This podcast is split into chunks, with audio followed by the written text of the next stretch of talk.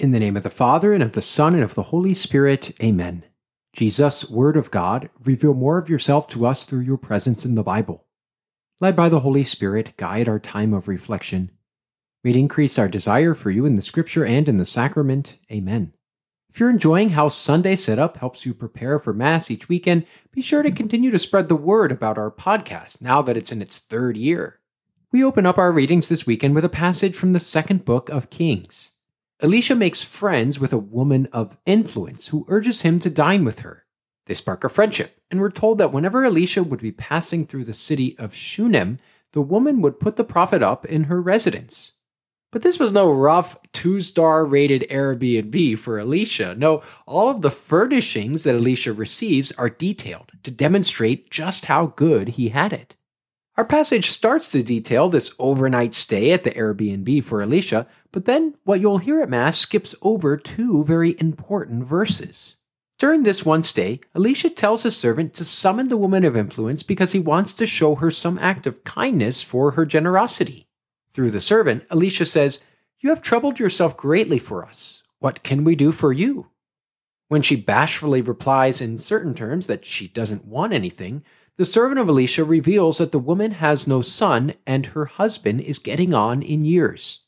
At this, Elisha does what prophets do.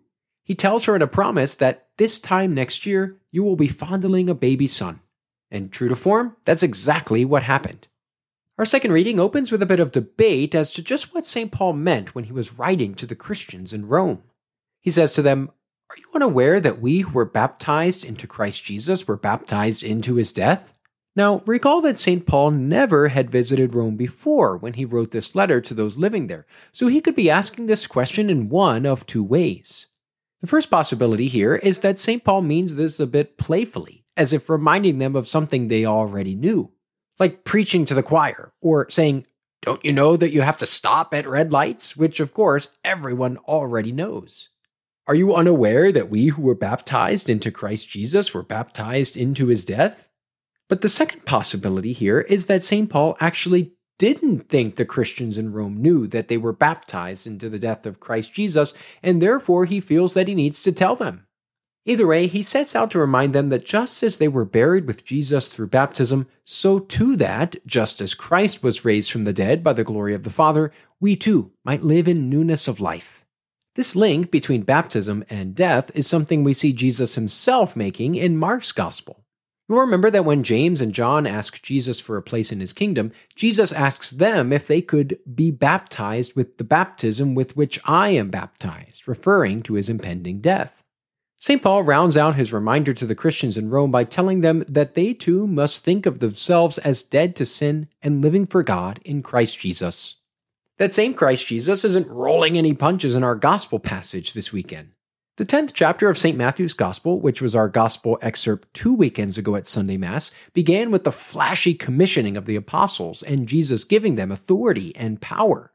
But now, as that same chapter ends, Jesus gives a harsh reminder of what being his follower really means. Whoever does not take up his cross and follow after me is not worthy of me.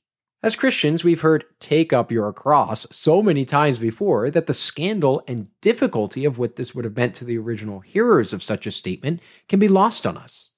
Those who heard this right from the mouth of Jesus would have likely shuddered at the thought of taking up a cross to be crucified. The pain alone of such a taking up was one thing, but perhaps equally as difficult to accept would have been the public humiliation associated with taking up a cross. You see, those who were condemned to die by crucifixion were marched through the city as onlookers harassed and mocked them, and all, of course, as they were quite concretely taking up their cross to the place of crucifixion.